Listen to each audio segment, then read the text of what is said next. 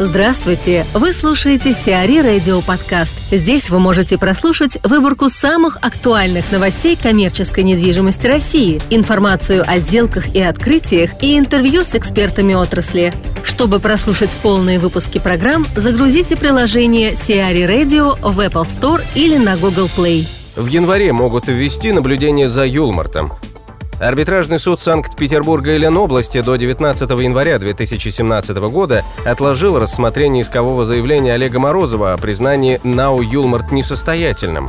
В настоящий момент стороны ведут переговоры по урегулированию ситуации в досудебном порядке через досрочное погашение кредитных обязательств. Также сообщается о готовности председателя Совета директоров компании Дмитрия Костыгина инвестировать личные средства для исполнения обязательств перед кредиторами ГК «Юлмарт». Основатель Донна Union Foundation, миноритарного акционера Юлмарт Михаил Васенкевич, в свою очередь отметил, что заявление Косыгина о выкупе задолженности у Морозова выглядит странно, так как он сам в марте этого года, как частное лицо, ее тому же Морозову и переуступил, а тогда у Юлмарта были все возможности для погашения долга. Напомним, Олег Морозов подал иск в арбитражный суд Санкт-Петербурга и Ленинградской области 18 ноября 2016 года. Обращение в суд стало реакцией кредитора на развивающийся конфликт акционеров ГК «Юлмарт». 14 декабря СМИ стало известно о сделке по покупке банком открытия долга ООО «Мирс», собственника ТЦ «Колумбус» на сумму 350 миллионов долларов у «Газпромбанка», комментирует Александр Ашурко, управляющий партнер компании «Предиум». Наверное, в первую очередь э, хотелось бы отметить, что э, с одной стороны сделка нетипичная для рынка, когда один банк выкупает у другого банка долги э, собственника объекта недвижимости. Но, в принципе, с точки зрения открытия, это абсолютно нормальный процесс. Открытие умеет работать с недвижимостью, э, аффилировано с крупной структурой O1 Property, с которой умеет управлять коммерческой недвижимостью.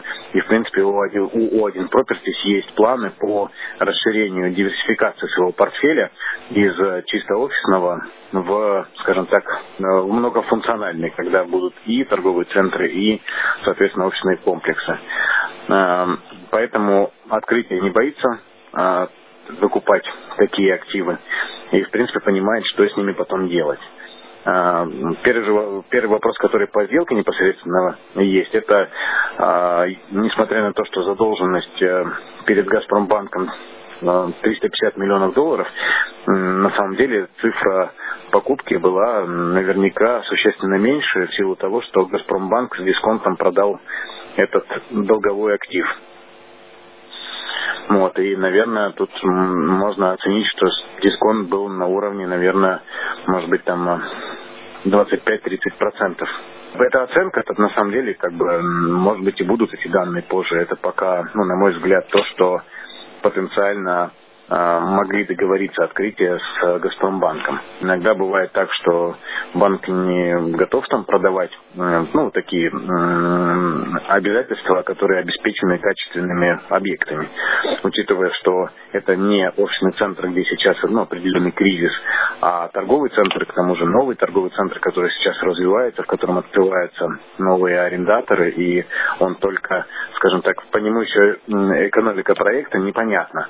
Но при этом он достаточно крупный, расположен ну, в достаточно хорошем месте с большим трафиком и уже популярный среди посетителей.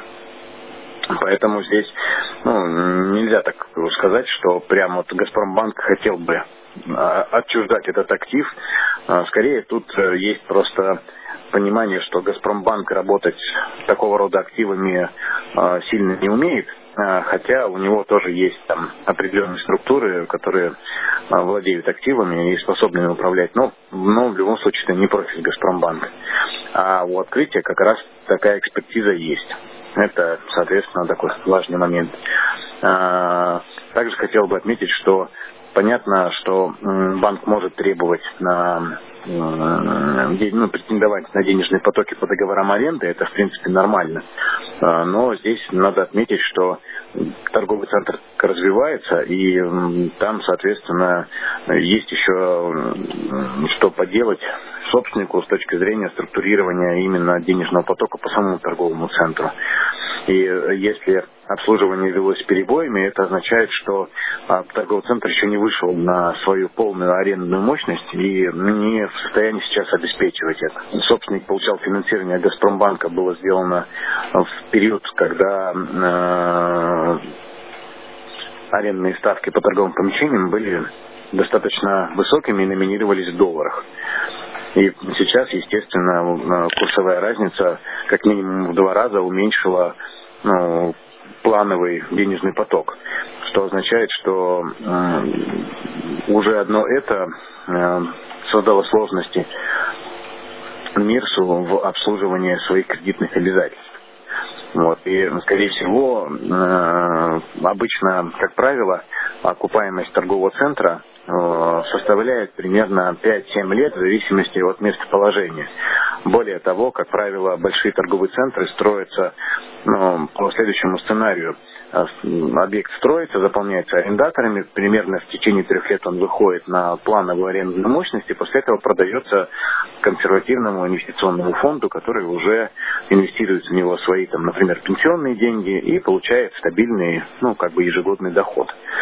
А здесь, соответственно, до этого процесса еще пройдет определенное время, а модель строилась э, в расчете на арендные ставки, которые были на тот момент, когда Газпромбанк финансировал этот проект. Вот, и здесь, скорее всего, а, это э, сдвинуло существенно на сроки окупаемости самого объекта и э, тем самым э, не дало возможность, ну, скажем так, сделать объект сразу интересным именно как залог. Я думаю, что это там одна из причин, почему Газпромбанк согласился на отчуждение, ну, соответственно, этого залогового актива. Актив интересный и привлекал внимание потенциальных э, интересантов, которые рассматривали возможности приобретения его у, ну, скажем так, у Газпромбанка, ну, как бы структуры, не связанные с банком. Ну, в частности, был интерес и Гордеева к этому проекту, и ряда других потенциальных инвесторов. Но, видимо, договориться на какую-то комфортную стоимость для инвестора не удалось, и поэтому, соответственно, вот получается, случилась сделка с открытием, которая просто выкупила с каким-то дисконтом у Газпромбанка и сейчас будет, наверное, самостоятельно уже структурировать проект без его там продажи какому-нибудь инвестору, ну, в текущем состоянии. Я думаю, что позже либо он перейдет в портфель О1, либо будет продан на рынке уже после того, как и рынок восстановится, и объект будет полностью стабилизирован. Ну да, там просто 140 тысяч квадратных метров, из которых, соответственно, в которых есть вакансия, и на текущий момент, ну, скажем так, нет окончательной картины все-таки о, денежном потоке, который будет генерировать актив после его полного запуска. И это ну, накладывает определенные сложности. Инвесторы, естественно, стараются эти риски переложить на э, продавца, да, ну, это абсолютно нормально и естественно в текущем состоянии. А так как продавцом является банк, у которого есть определенная модель, то он ну, не такой гибкий, как, скажем так, если бы это был бы просто обычный собственник, который хотел бы продать свой актив ну, по каким-то там своим причинам.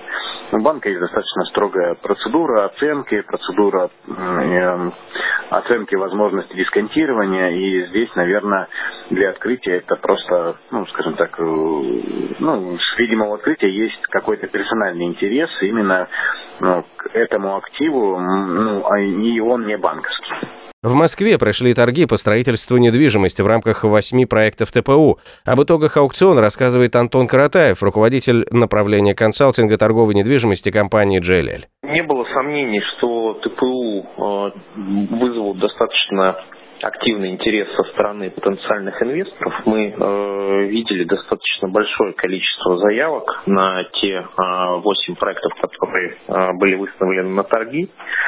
Э, можно отметить, что стоимость э, прав застройки которую первоначально выставлял э, город, выросла по многим ТПУ там фактически в разы, что опять же подтверждает э, существенный интерес со стороны девелоперов. Также можно отметить, что преимущественно все-таки проекты ТПУ предполагают, э, данные проекты предполагают жилую застройку, что, в принципе, сейчас характерно а, по рынку в целом. Жилые проекты вызывают существенно больший интерес со стороны потенциальных инвесторов, но, тем не менее, мы видели и а, несколько проектов, предполагающих реализацию достаточно большой коммерческой составляющей. Также хотелось бы отметить, что э, ряд э, ТПУ были э, выбраны девелоперами, которые реализуют уже в данных э, районах э, свои проекты. То есть в плане примера можно привести, например, ТПУ Дмитровская, э, где победителем стал, э, стала компания MR Group, которая реализует в этом районе э, проект э, Савеловский Сити. Аналогичная ситуация э, с ТПУ Технопарк, победителем по э, которому стал, стала компания «Регионы», группа компаний «Регионы», которая реализует проект «Остров фантазий». И э, похожая ситуация по ТПУ «Павелецкая», где «Энка» э, стала победителем э, в непосредственной близости от уже существующего э, проекта э, БЦ «Павелецкий», «Павелецкая Тауэр». Вот. В принципе, э, там очевидно, что э, данные проекты станут э, дополнением тех э, девелоперских проектов, которые инвесторы уже реализуют в этих районах. Структура Романа Авдеева выкупит девелоперскую компанию «Апин». Сергей Камлюк, генеральный директор, управляющий партнер Key Capital, рассказывает о данной сделке. Я считаю, что на сегодняшний момент для «Апина» в принципе клиент МКБ, Инград, это идеальный клиент. Просто в этой ситуации оба игрока преследуют свои цели практически их добываются, добиваются. Э, суть значит в чем состоит? Эм, Ленинград за последние два года в принципе не сделал ни одной покупки э, земельного участка под развитие своих новых проектов, поэтому, насколько мне известно, у него стояла достаточно жесткая задача в начале 2016 года. Они активно смотрели участки различные, и покупка а пиво для них, в принципе, практически идеальная ситуация, потому что они сразу покупают и проекты, и земельные участки. Учитывая то, что у Апина есть некоторая долговая нагрузка, ему тоже интересно разобраться со своим кредитором, а основной кредитор не является банк МКБ. Соответственно, Сейчас речь, насколько мне известно, идет даже не о стоимости актива. Речь идет о пакете, который будет куплен Инградом. То есть э, задача Афина продать э, все целиком как есть, а Инград хотел бы взять только часть активов, те, которые они считают наиболее целесообразными для дальнейшего развития своей команды. На сегодняшний день банк ну что, это финансовый инструмент. Они хотят деньги получить. Деньги они получить не могут. А, я, если не ошибаюсь, что-то порядка 20 миллиардов, наверное, а нагрузка долговая у Апина, эти деньги МКБ сейчас не получит. Есть возможность реструктуризировать одной компании долги, другой кредит. То есть они обе находят интерес. Банк, в принципе, фактически, получается, он как бы возвращает это как пара брюк и два кармана. Из одного кармана достали деньги, в другой положили. Фактически денег нету, но они закрывают свой кредит, и их структура там дочерняя, родственная, Инград, получает активы, которые будет в дальнейшем сама развивать и реализовывать. Поэтому я считаю, что на сегодняшний момент, я говорю, это практически ну, в наше нелегкое время идеальная пара. Потому что э, людей, которые готовы были бы купить сразу Апин, ну, или компании, которые готовы были рассмотреть покупку, э, не так уж много. Я не вижу таких игроков, которые бы готовы были выложить ну, какие-то деньги, пускай даже, не знаю, по оценкам некоторых экспертов, э, компания ценит сейчас небольшие деньги, примерно в 10 там, миллиардов рублей, но долговая нагрузка ну, достаточно существенная, и проекты надо развивать. Это надо, а, иметь опыт, б, иметь команду, с, иметь финансы какие-то. Ну, учитывая, что вот у нас Гордеев, один из немногих, кто похожий сценарий реализовал с Мортоном. Ну, а что мешает МКБ похожий сценарий реализовать с Апиным? Ничего. То есть я думаю, что это они нашли друг друга. Mm, да. И, наверное, Гордееву эта сделка была бы тоже интересна, кстати. Безусловно, но дел, дело в том, что да, но он же не являлся кредитором основным. Это не его финансовый инструмент. Гордеев представляет больше структуру ВТБ, а кредитором Афина являлся не ВТБ, а являлся МКБ. Ну да. Поэтому тут быть, шашечки у них так не сложились никогда. А? Желания есть, возможности нет. А у этих есть и желания, и возможности. Потому что, повторюсь, структура одна, финансируется строительная компания у них же в группе находится. То есть это фактически все внутри произошло. Деньги, они не бегали нигде. И погасили кредит. И нашли активы, за, я думаю, за нормальные деньги, вполне адекватные рынку. Приобрели, приобретут проекты, которые в дальнейшей степени будут сами развивать и сами реализовывать на рынке. Опыт у них есть. Ленинград реализовал более полутора миллиардов квадратных метров. Сейчас ну, в портфеле находится, соответственно. Ну, им надо дальше развиваться. У них есть свой завод, который надо обеспечивать работой в том числе. Поэтому все там прекрасно складывается. Хорошая сделка. Свое мнение о сделке по покупке АПИН структурами Авдеева выразил Саян Циренов, директор департамента рынков капитала Colliers International. Закрытие сделки по покупке компании АПИН структурами Романа Авдеева в ближайшее время выглядит очень вероятно. Холдинг Михаила Прохорова продолжает поэтапную реализацию своих активов в различных отраслях. А как раз компания Ingrid Development, подконтрольная Роману Авдееву, продолжает активно приобретать проекты на рынке жилой недвижимости, что мы видим за последнее время. Поэтому неудивительно, что его заинтересовала э, именно компания ПИН, э, которая в первую очередь э, специализируется на загородной жилой недвижимости. Она обладает значительным земельным банком, а также ведет ряд проектов площадью порядка 500 тысяч квадратных метров в жилой недвижимости. Эм, на наш взгляд, это, безусловно, интересный актив, который является одним из первых публичных девелоперов в России обладает развитой корпоративной культурой и э, прозрачностью своего бизнеса. Ольга Широкова, директор департамента консалтинга и аналитики Найт Фрэнк, рассуждает о планах PPF по смене концепции для части площадей в бизнес-парке Комсити с офисов на апартаменты. На мой взгляд, э, абсолютно оправданная история пересмотреть э, концепцию и а, уменьшить объем офисных площадей а, вакантность даже в центре Москвы сейчас а, достаточно высокая, а проекты, которые расположены за МКАД в этих условиях, а, конечно же, находятся в а, относительно проигрышном отношении. А, по нашим оценкам, объем вакантных площадей за МКАДом около 40% жилье в э, формате классического жилья или в формате апартаментов гораздо более востребовано. А, главное, чтобы это был э, правильный э, проект, с качественным предложением, с хорошими планировками квартир, с хорошей инфраструктурой, э, и тогда, безусловно, это общую экономику проекта значительно улучшит. А если не апартаменты, то что бы еще можно, чем бы еще ну, можно дальше было? на самом деле начинаются сложные, более, более сложные форматы, которые ну, предполагают затраты достаточно большие и значительно большие требования к к местоположению, к э, окружению, то есть можно говорить о каких-то загородных э, комплексах отдыха, можно говорить о крупных развлекательных объектах, но здесь к концепции надо подходить еще более аккуратно, потому что начальные затраты в этих проектах э, существенные, доходы уже арендные, в отличие от э, жилья, где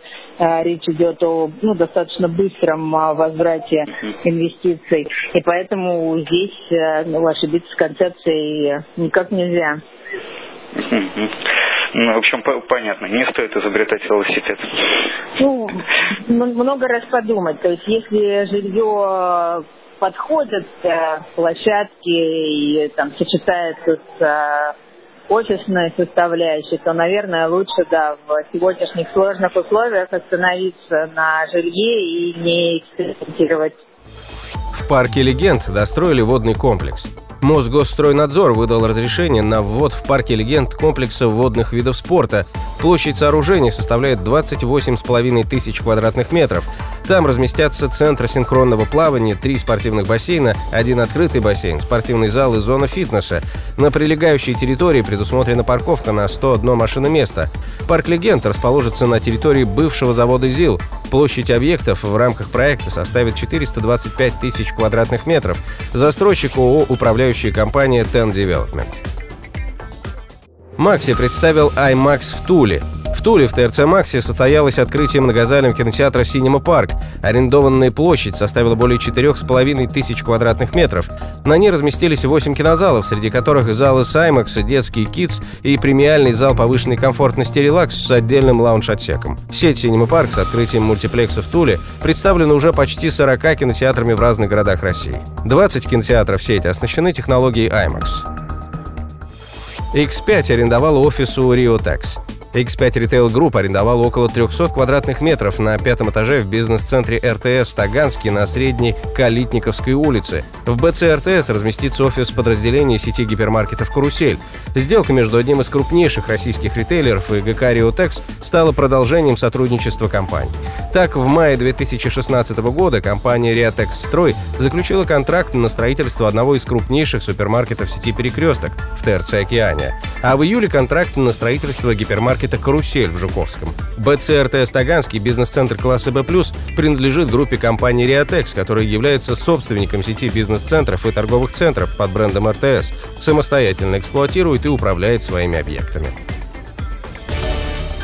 Сиари Радио. Эксклюзивные рубрики «За и против», «Ноу-хау», «Ремейк», «Новые форматы». Слушайте в полных выпусках программ в приложении Сиари Radio. Приложение доступно в Apple Store и на Google Play. Более подробная информация на сайте siari.ru slash radio.